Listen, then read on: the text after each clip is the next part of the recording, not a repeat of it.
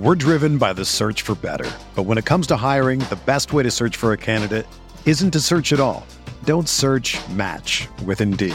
Indeed is your matching and hiring platform with over 350 million global monthly visitors, according to Indeed data, and a matching engine that helps you find quality candidates fast. Ditch the busy work. Use Indeed for scheduling, screening, and messaging so you can connect with candidates faster. Leveraging over 140 million qualifications and preferences every day, Indeed's matching engine is constantly learning from your preferences, so the more you use Indeed, the better it gets. Join more than 3.5 million businesses worldwide that use Indeed to hire great talent fast. And listeners of this show will get a $75 sponsored job credit to get your jobs more visibility at Indeed.com slash BlueWire. Just go to Indeed.com slash BlueWire right now and support our show by saying that you heard about Indeed on this podcast. That's Indeed.com slash BlueWire. Terms and conditions apply. Need to hire? You need Indeed. This podcast episode is brought to you by Coors Light. These days, everything is go, go, go. It's nonstop hustle all the time. Work, friends, family expect you to be on 24 7. Well, sometimes you just need to reach for a Coors Light because it's made to chill. Coors Light is cold lagered, cold filtered, and cold packaged. It's as crisp and refreshing as the Colorado Rockies. It is literally made to chill. Coors Light is the one I choose when I need to unwind. So when you want to hit reset, reach for the beer that's made to chill. Get Coors Light in the new look delivered straight to your door with Drizzly or Instacart. Celebrate responsibly. Coors Brewing Company, Golden, Colorado. You're listening to the Bear Report podcast with Zach Pearson and Aaron Leming, providing extensive coverage of the Chicago Bears for the Bear Report website. The podcast is powered by Overtime Media. Now, here's Zach and Aaron. And welcome into the Bear Report podcast. I am one of your hosts, Zach Pearson, and I'm joined as always by my co-host Aaron Leming. Aaron, it's been a little bit since we've talked, man. Uh, how's it been going? Oh man, it's uh, it's been an interesting few weeks. Uh, I guess we'll just leave it at that. Uh, it's just like it didn't really seem like things were getting any better. Had had some stuff happen on a personal level, and then of course, you know, today as we're recording on a Tuesday, the White Sox have been preparing to make a move in this free agency. As some of you know, maybe uh, I'm a White Sox fan. Uh, they've been planning to make a move in free agency on this big free agent market, and all of a sudden they still find a way to screw it up. So here we are. Yeah, the the big news of the day didn't come from the NFL world. You know, today's the first day to tag players or designate the tag, the, the franchise or transition tag on players, and you know, not much was really expected, but the NFL or the MLB kind of just took it over with Manny Machado signing with the Padres. Like you mentioned, you are a White Sox fan. I've known that. Um, I, I I can't say I feel your pain because I was lucky enough to see the Cubs actually win, you know, the World Series now. But like, man, it I, I kind of feel for you guys because I thought Machado would end up with the White Sox. Um, I thought that was probably the best fit. I thought they were going to give him the money, and it turns out today San Diego swoops right in and, and gives them what ten years for thirty million or three hundred million dollars. Yeah, I mean it's just it's one of those things. It's I mean everybody projecting these contracts. Obviously, Bryce Harper hasn't signed yet. I was, would assume that's going to be within the next few days, and he's probably going to go to the Phillies and it's it's like every single one of these contracts, dude. Everybody had projected them to get at least ten years. Manny Machado was going to get you know anywhere from three hundred to three hundred twenty million.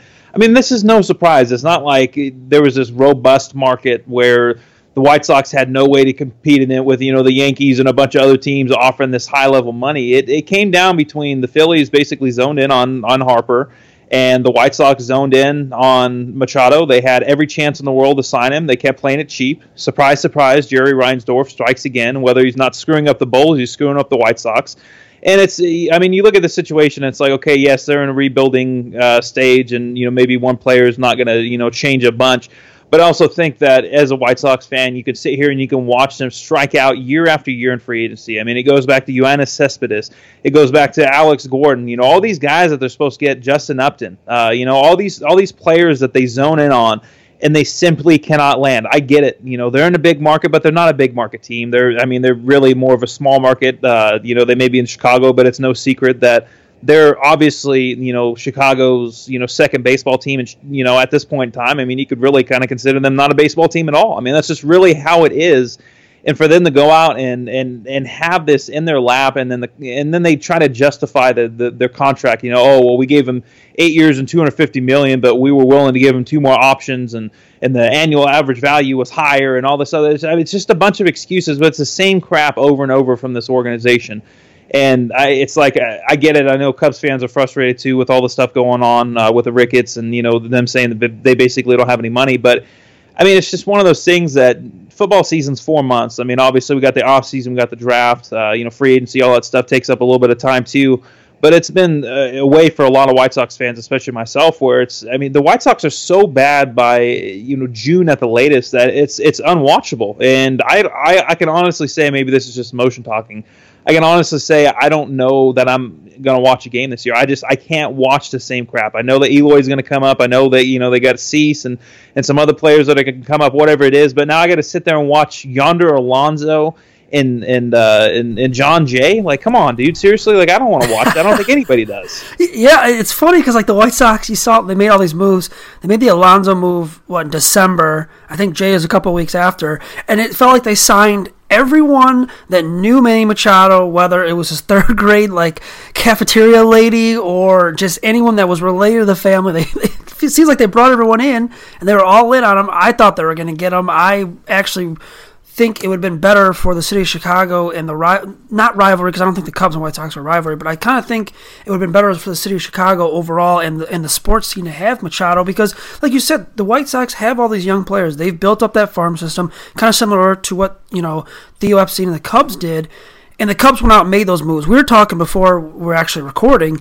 You know, the Cubs brought in Jon Lester. They went after Ben Zobrist as utility guy. They, they traded for Aroldis Chapman. The White Sox are going to have to make that move. Because as it stands right now, their biggest contract in franchise history is still Jose Abreu from a couple years back. Like, this was your chance to make the mark, pay the 300 million, get Manny Machado, or go all in for someone like Bryce Harper. And and it, it, just failed for them. And I, I don't know. I see. I'm like I said, I'm not a White Sox fan, so I don't know how to really feel as you know as fans do. But I, I, I feel for you guys, man. Yeah, I mean, it just really comes down to one thing. It, it comes down to ownership. It comes down to Jerry Reinsdorf, and it comes down to when Rick Hahn stands up there at Sox Fest and tells everybody, "Oh, we're not going to be outbid. We're not going to do this. We're not going to do that," and that's kind of the thing. Okay, if the Yankees came in last minute and swooped in and got him, that's understandable. He obviously wanted to go to the Yankees. I can I can understand that. And it's not even so much a player. It's like I I think Manny Machado is a good player. I think that Bryce Harper is a good player. It's more the principle of the aspect, like you pointed out. It's like okay, the, the you know their their big moves lately have been signing Jose Abreu, which was good at the time, but he's also going in the last year of controlled, uh, you know, where he's controlled and the White Sox have already said basically we're probably not going to you know negotiating sort of deal, so he's going to be traded. They've also missed out, uh, you know, the, the, last two years where they could have dealt him and actually got something for him. And it's just more of a principle at this point. I mean, Luis Robert, okay, cool. You know, he's somebody that's not even a guarantee to pan out at this point. But the, the the overall factor of this is, is San Diego is a very nice city. San Diego is a big city. San Diego, as far as a baseball market or sports market in general, is a small market uh, organization. I mean, there's there's just a small market. So the fact that Manny Machado said, "I don't want to play on the West Coast," and San Diego comes in over the last few weeks. They meet with him. They do all this stuff. They're not even in this race. I mean, the White Sox have been trying to get Manny Machado since last offseason when they're trying to trade for him.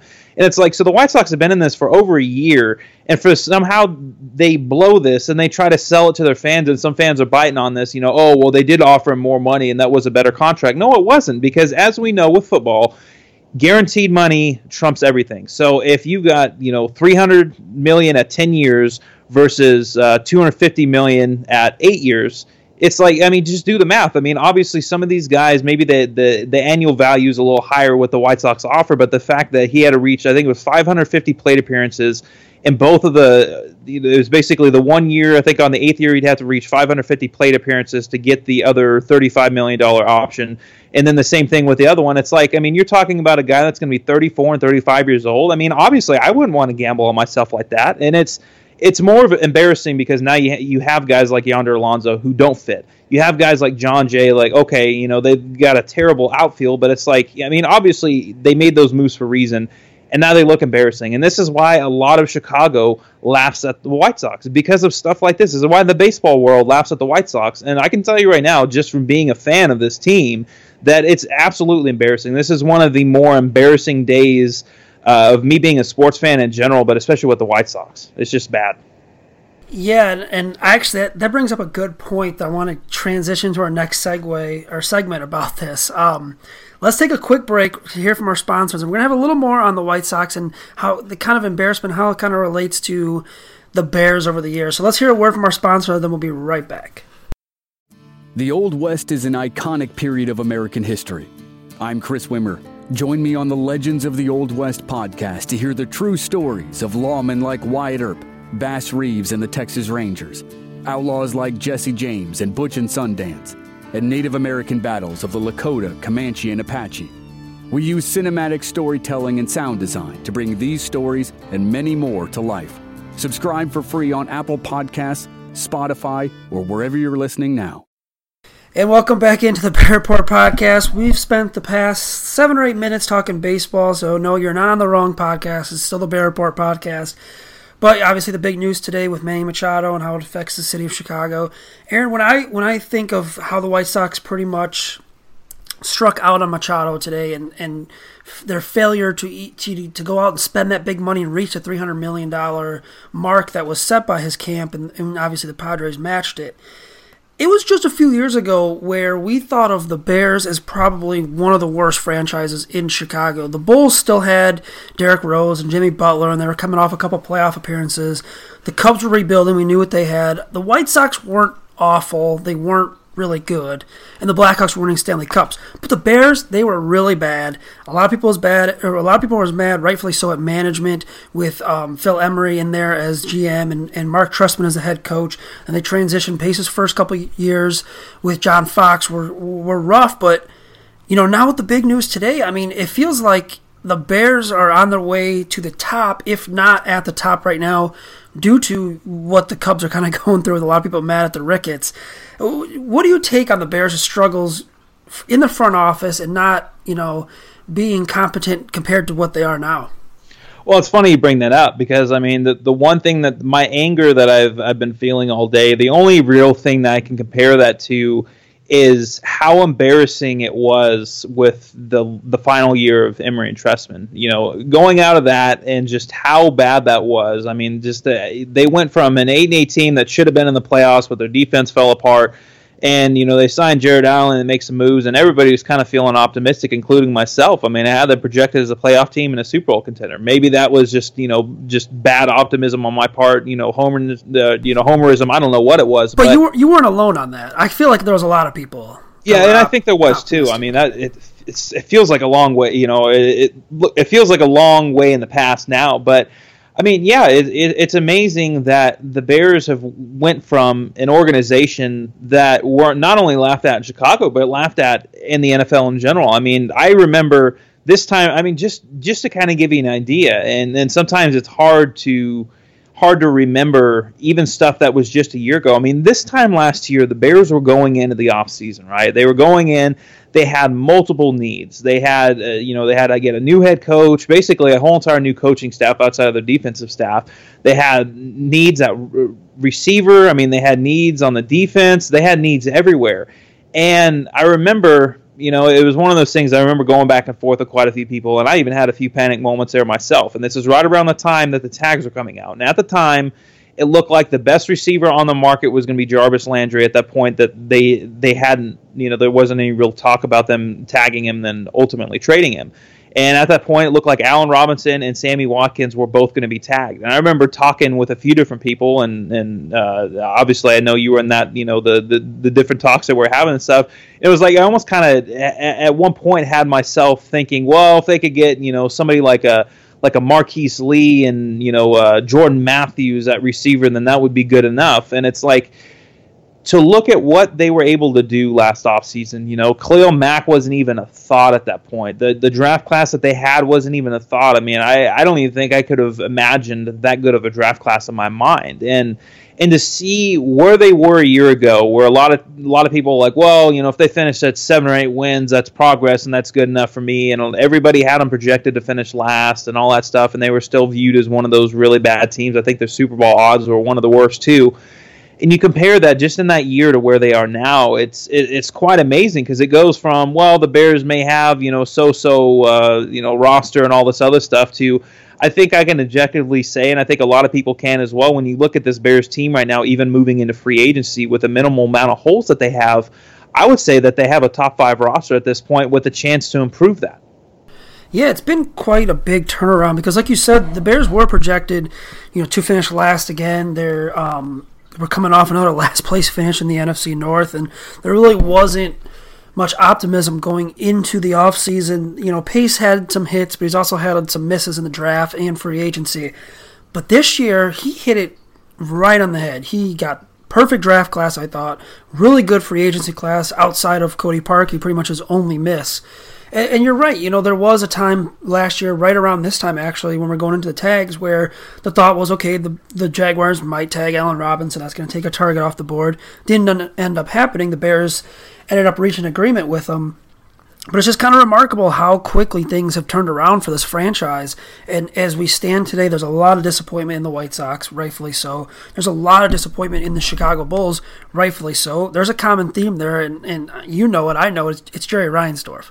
Um, there's there's a little there's a little I'd say not panic with Cubs fans, but it, I'm I'm a little upset as a Cubs fan due to the comments Ricketts had the other day, and now they're out of money, blah blah blah.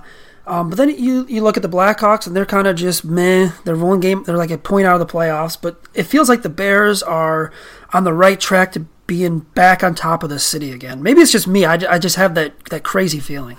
Well, and, and we talked about this. I mean, ultimately, what it comes down to, I know a lot of people love the Cubs. I know a lot of people love the Blackhawks, but when the Bears are good, that trumps everything, and and that's kind of the, the, the main theme. I mean, when the Bears are good, it trumps everything, not only in the city of Chicago but in the NFL. And I think that we're going to see exactly. that with the schedule. I mean, over the when we see the schedule come out, uh, what is that late or usually about mid-April? Yeah, it's uh, usually the I think it's the Thursday before the NFL draft starts.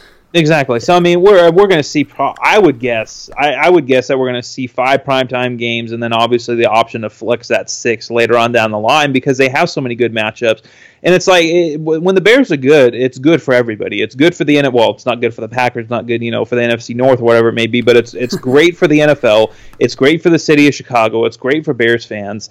And I, I mean, it's obviously things can change in the in the drop of a hat. We've seen that in the NFL year after year. There's a ton of parity in the league. There always has been. I mean, usually on average, there's five to seven teams new teams making the playoffs every year. But I think what the Bears have built, and it's it's been a patient process, and we've kind of seen the light at the end of the tunnel for a while, is that they have something that they've built that I think can be sustainable. And I think a lot of that is because they have – their their roster is constructed in the right way in terms of money. You know, they have flexibility. And I know a lot of people are panicking. They look and they see, you know, uh, over the cap has them projected at like 7.3 million. Uh, that one thing to note off of that, that's not including the 2.5 million dollars uh, that they will get back from the Glennon Mike Glennon uh, cap credit that they would have got back last year. Uh, there was some offset language that they'll get back this year, but they have multiple ways to be able to create space, and I, I think that's kind of the thing, like I'm not going into this offseason expecting a ton of moves by any means. It's not going to be the same way as it has been, but I also think that the Bears are in a situation where they can go in, they can make enough improvements, and I, I think that there's no reason, there, there's no way I can see in my mind that I'm not going to be considering them Super Bowl contenders moving into next year, and that's a great thing because that's the that's the first time I've been able to say that in a long time. Yeah, it's certainly been a long time since we've been able to say that. And I, I think you're right there. I think it you know, obviously injuries can happen. You know, things. The, the NFL is weird. Every year it's different. Um, but I, I, feel confident in saying that even though, despite the cap space that the Bears will have, um, they won't have the first or second round pick. I still think Ryan Pace is going to find a way to have a good offseason through free agency, through the draft. I think when going into next year, the Bears are obviously going to be favored by a lot of outlets. Vegas will have them as one of the favorites in the NFC and probably one of the favorites to win the Super Bowl. So there's going to be a lot of excitement in in with you know the Bulls struggling, the Blackhawks a little exciting now. Um, you know the focus is still on the Bears, even when there's a dead period. Even these past couple weeks, the, the Twitter chatter has been Bears. I mean, you, see whether it's talking about Robbie Gould or talking about Jordan Howard and the Kareem Hunt situation, it, it, it, still kind of centers around the Bears, both locally and nationally, which is which is a good sign. And in just the what the job that Ryan Pace has done, and, and I feel like he's got the foundation built. Last season was the foundation to start something, you know, that can continue on and, and be something special. Now, in 2019, they just have to make sure that they can repeat that success and, and win the division, take that next step, get that home playoff game, get that first round bye, and, and, and win and win a playoff game. Yeah, and uh, you know it's it's obviously they got to take steps this coming year. I mean, they, you, you get to the playoffs, maybe it was a year too early in terms of the window, whatever it may be, but you got to keep progressing forward. And I and I think that's kind of a common theme. At least I'm going to be talking a lot about whether it's writing, whether it's on these podcasts.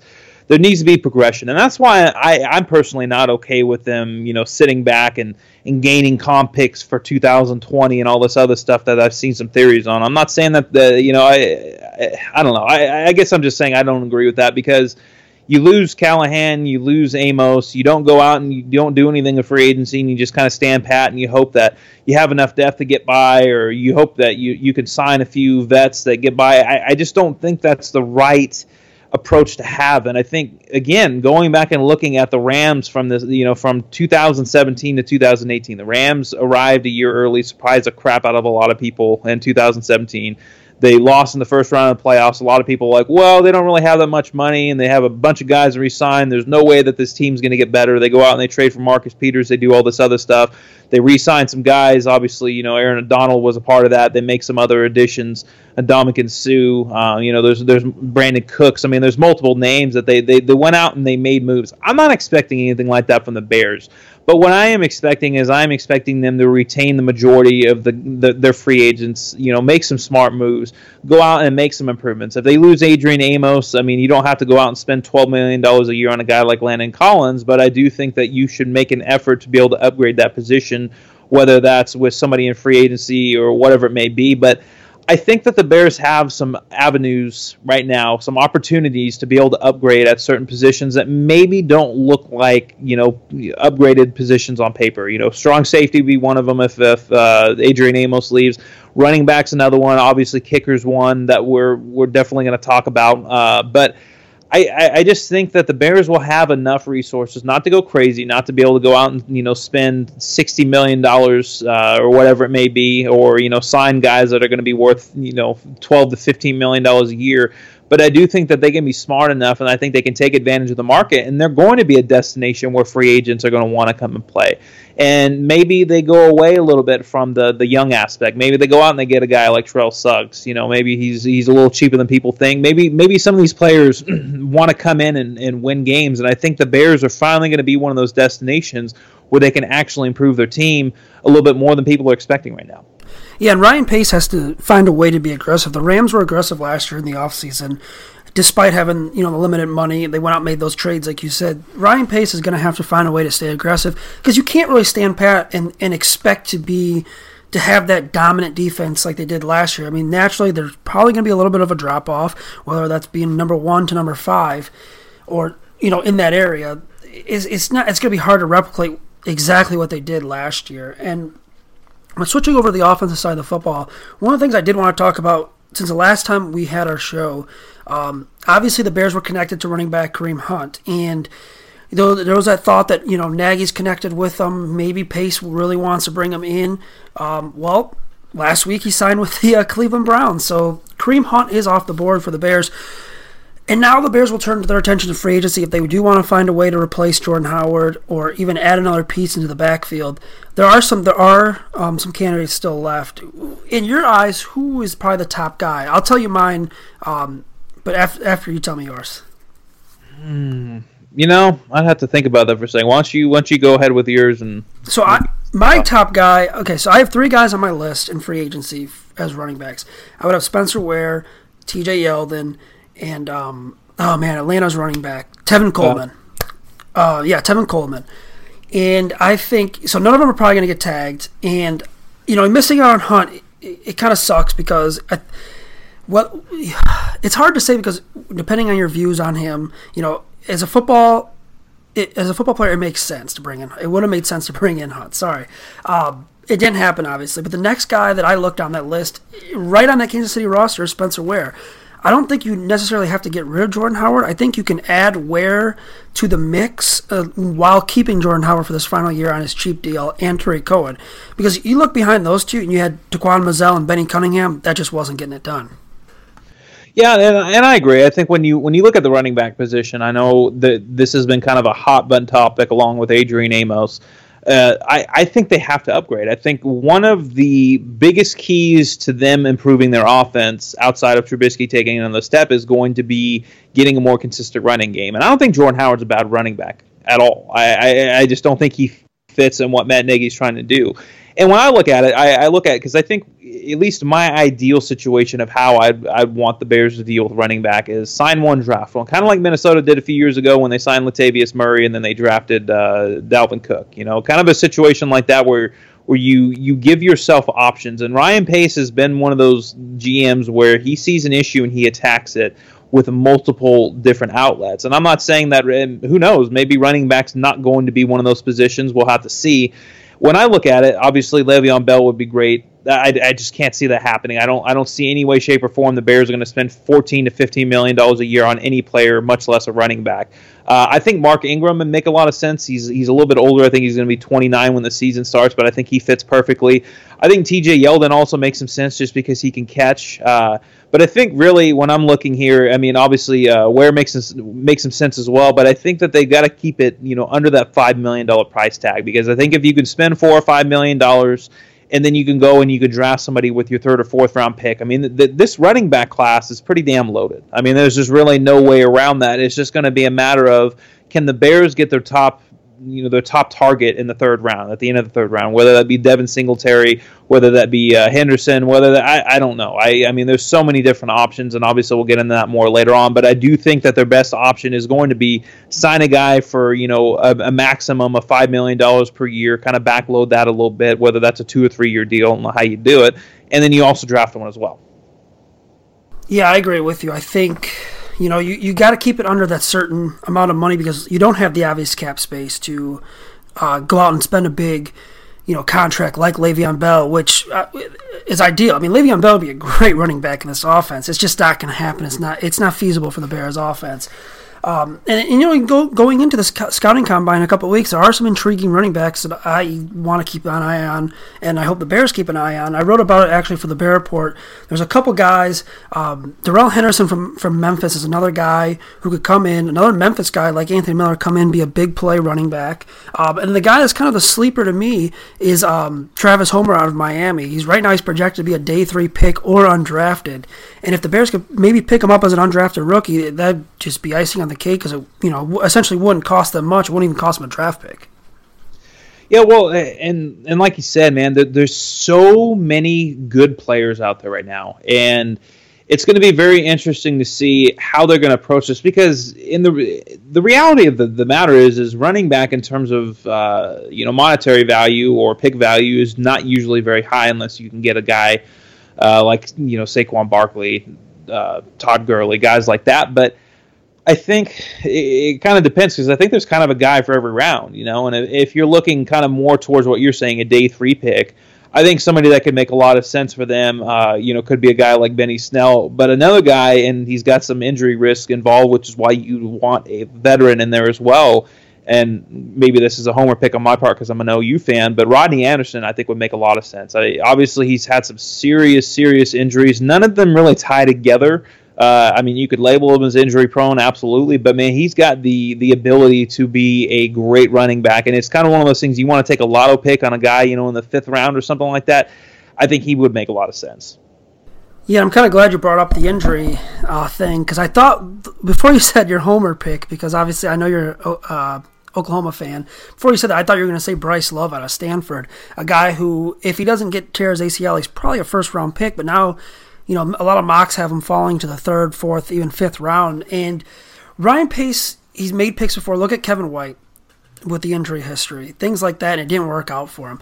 But at the same time, you know, he took a guy like Eddie Jackson, who probably would have been a first or second round pick if he didn't suffer an injury at Alabama in his final season. So I think Bryce Love is intriguing just because I think the reward outweigh, outweighs the risk. Um, I think Love has the first round talent. He's an ideal back for this offense. He can catch passes out of the backfield. And if, if he's there, maybe in the fourth round, I think Bears probably should take a chance. Um, before we get into my other part of kind of our mini free agency preview here and our tag stuff, uh, let's take one more break from our sponsors and then we'll be right back.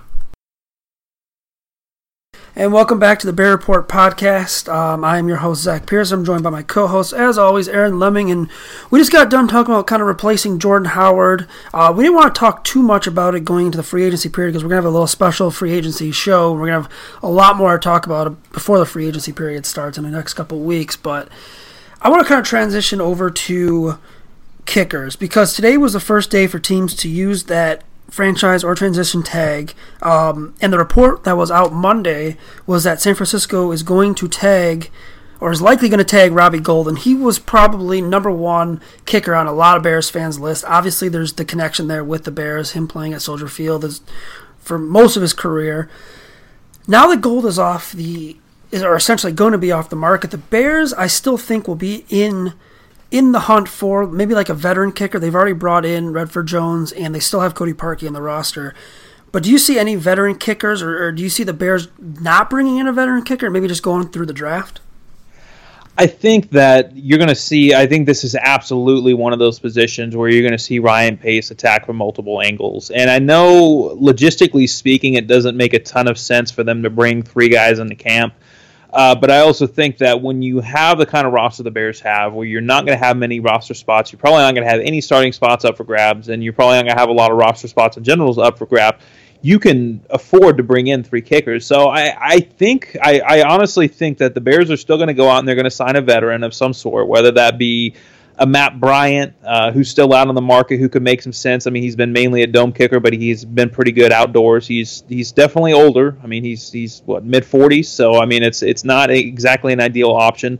Uh, I, there's been a few people who brought up Stephen Gostkowski. I don't think that makes any sense. Uh, one, he's getting a little older, and two, he just hasn't really looked like the same kicker lately. If you go back and you look at his numbers, I mean, he really hasn't been that good lately. Uh, plus, that's a pretty good amount of money to spend on somebody like that. I think that uh, you know th- there's there's a few different options out there. The the one that I'm actually really intrigued with, and I'm kind of weirded out that that he wasn't a bigger uh, name or you know had more interest uh, this past offseason was Kai Forbath. I mean he he kicked really well with Minnesota. Minnesota decided to go. I mean, he, he kicked well in camp too, kicked well in preseason, but they decided to go with Daniel Carlson, who they you know spent a draft pick on, and then subsequently cut him. I think it was after week two. But I mean, he's somebody else that can make sense too. I think really what you're looking for here is you're looking for a guy that you can bring in, you know, at one, one and a half million, maybe two million, with a low, low guarantee. So if you cut him, it doesn't really hurt that much. And then you go through in the draft process. If you can find somebody in the draft, cool. If you want to bring in the best undrafted free agent that you know you can find or that money can buy in that kind of situation with a bonus, and that's great as well. But I think that you have to. I I, I don't know. I don't know who Redford Jones is. I still don't know who he is. I don't understand why they signed him to begin with. But I think that if you're going to go with somebody like that, you still got Cody Parkey on the roster. I think it's just a matter of time before he gets cut. I think you've got to have at least one or two more options, and I don't know if I feel safe with you know a, a seventh round pick a kicker and then Redford Jones. Like I think you want multiple options in that kind of situation. Yeah, the thing is, you want competition. The Bears you know, I've had kickers come in for competition, but it, it, it, hasn't really been a competition the last couple years, especially. Um, I, I, think it was actually you that tweeted it, wasn't it, about the Andy Phillips and Connor Barth thing um, not actually being a, a, competition? Yeah, well, I mean, they've had a few, and that's that's my other concern too, is they've had a few different quote unquote competitions that haven't been competitions. It was the you know the the Andy Phillips and and Connor Barth. I mean, John Fox had basically already made up his mind, and I think it was DeCamillis at the time, or who was it? Who was their their I, I can't even remember. Yeah, I think it was uh, Joe DeCamillis. Yeah, they, they basically had already made up their mind that they won Connor Barth because that was their guy or whatever it was. And then before that, I mean, you look at and that's kind of my that's my issue with if they were to draft a kicker.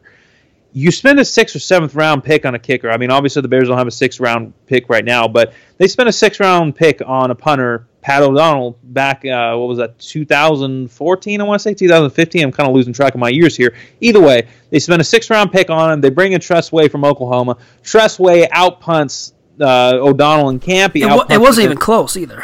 exactly. and But they, by default, they took Pat O'Donnell. And the thing is, and it's kind of the same thing. I mean, obviously, Andy Phillips hasn't done anything since, whatever. But the the point being here is that the Bears seem to lock on and they say, "Oh, it's going to be a competition," and then it doesn't end up being competition. They they missed out on Jake Elliott, they missed out on Harrison Butker.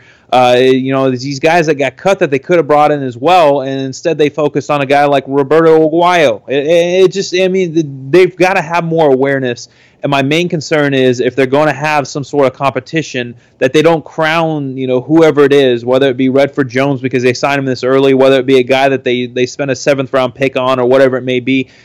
Have an open competition. Your team's entire Super Bowl hopes depend on it. We just saw it. We saw Cody Parkey cost him two games get the kicking situation right. Obviously, if Robbie Gould's not there, he's not there. That's that is that is what it is. But you still got to find a way to make it work. And having an open competition is the best way possible. Even if you're recycling four or five names through now in between the time that they finalize their roster in week one, you got to do something. I agree with that, and I I, I want to see them bring in as many kickers as they possibly can. Um, you know, through these OTAs and and even into training camp. I I, I don't want it to be like you said how, it's been in the past where it's just been a competition but it's not really been a competition. You got to find the right kicker whether it's through the draft or you draft someone in the seventh round or bring in a couple undrafted guys. Uh, you got to have more than what they have right now because as you said they have cody parkey and redmond jones right now. So you know whether it is bringing in a veteran like matt bryant to come in and compete on, on a very cheap deal or looking through the draft i don't care if they bring in six seven eight guys. Just find a damn kicker that can go out there and make a field goal in crunch time when you need it, not hit the upright twice and all that stuff. And it's also a little frustrating because I don't know how much of you've watched of this new Alliance of American Football, but these kickers are going out there and just drilling 53 yard field goals like like it's nothing.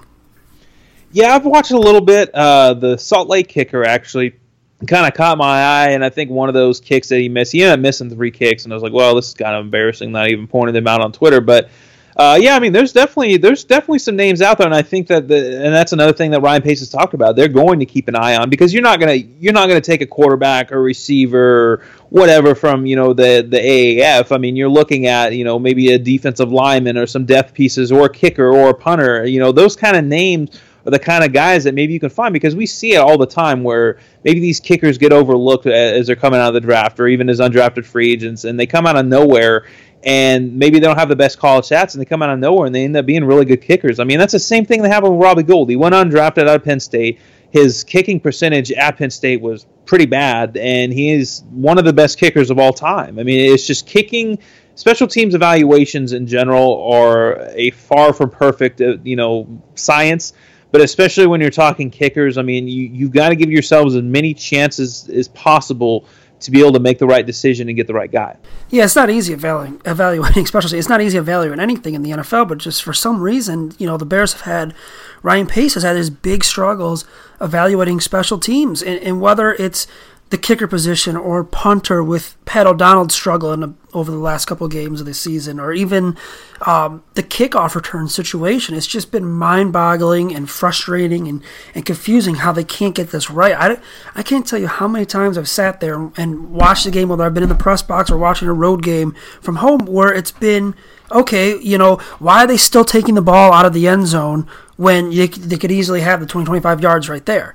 Like it's just it's very mind boggling to, to kind of see and in, in, in these frustrations of the special teams, you know, and then topping it all off with Cody Parkey missing a kick to send to send the Bears to the divisional round.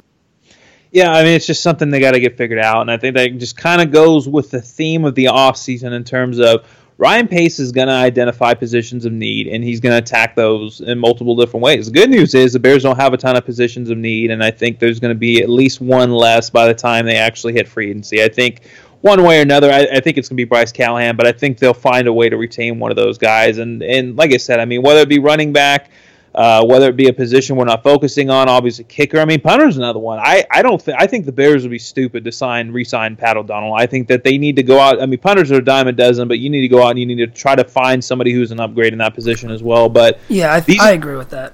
These are the kind of spots. I mean, maybe they're not overly important.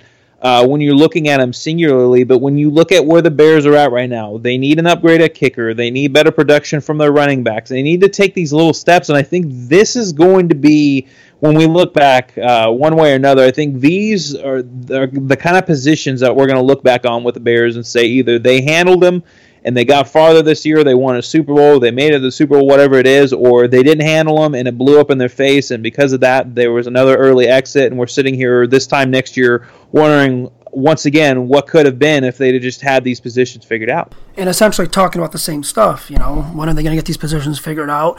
What's it going to take? How are they going to get to that next step? And I don't want to see the Bears take a step backwards. That'd just be very disappointing because I feel like Ryan Pace has his coach. I think he has his quarterback. He has his defense. He has his star on defense.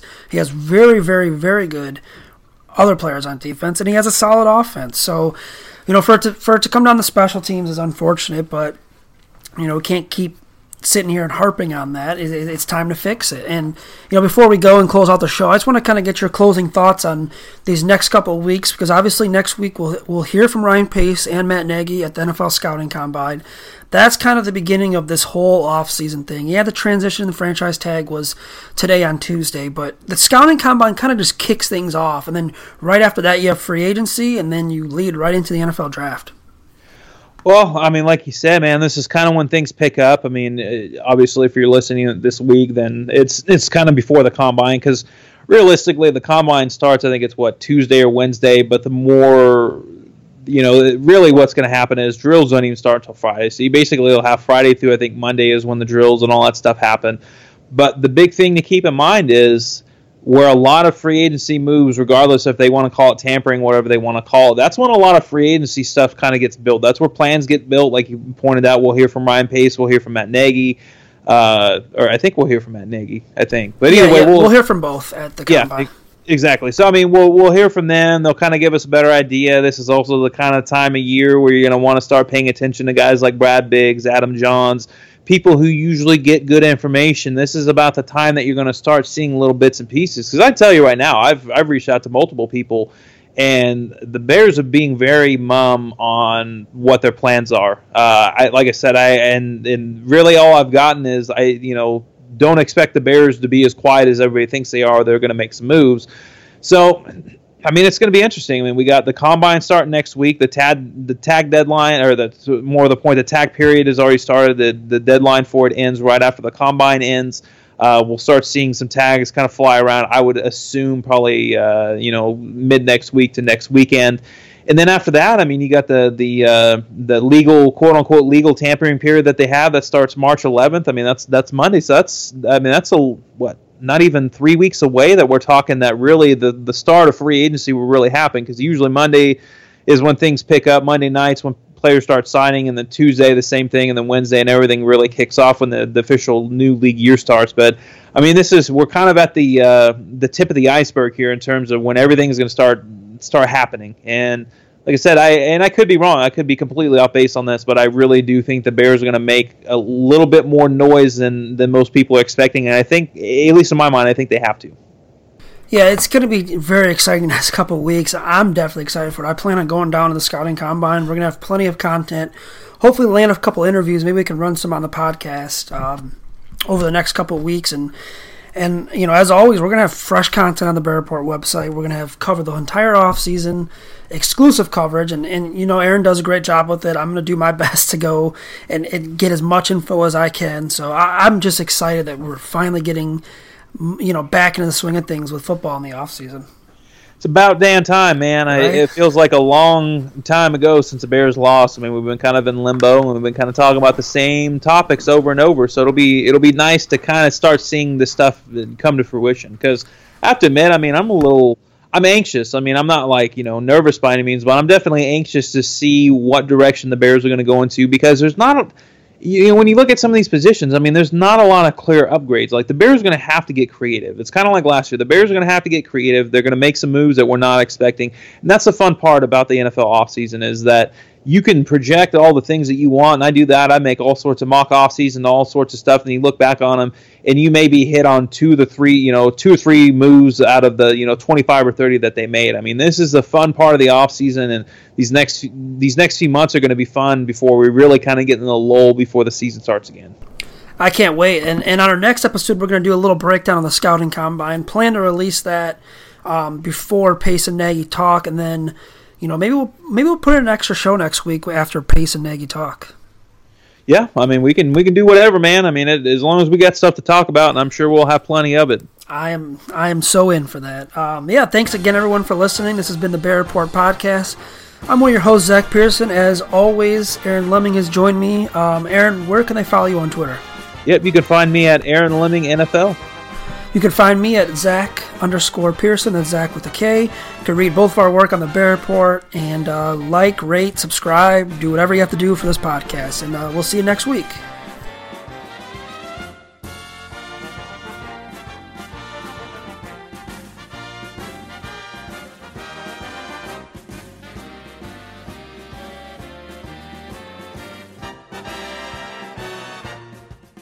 Sugar Ray Leonard, Roberto Duran, Marvelous Marvin Hagler, and Thomas Hearns. Legends, whose four way rivalry defined one of the greatest eras in boxing history. Relive their decade of dominance in the new Showtime sports documentary, The Kings, a four part series premiering Sunday, June 6th, only on Showtime. For the ones who work hard to ensure their crew can always go the extra mile, and the ones who get in early so everyone can go home on time, there's Grainger offering professional grade supplies backed by product experts so you can quickly and easily find what you need. Plus, you can count on access to a committed team ready to go the extra mile for you. Call, clickgrainger.com, or just stop by. Grainger, for the ones who get it done.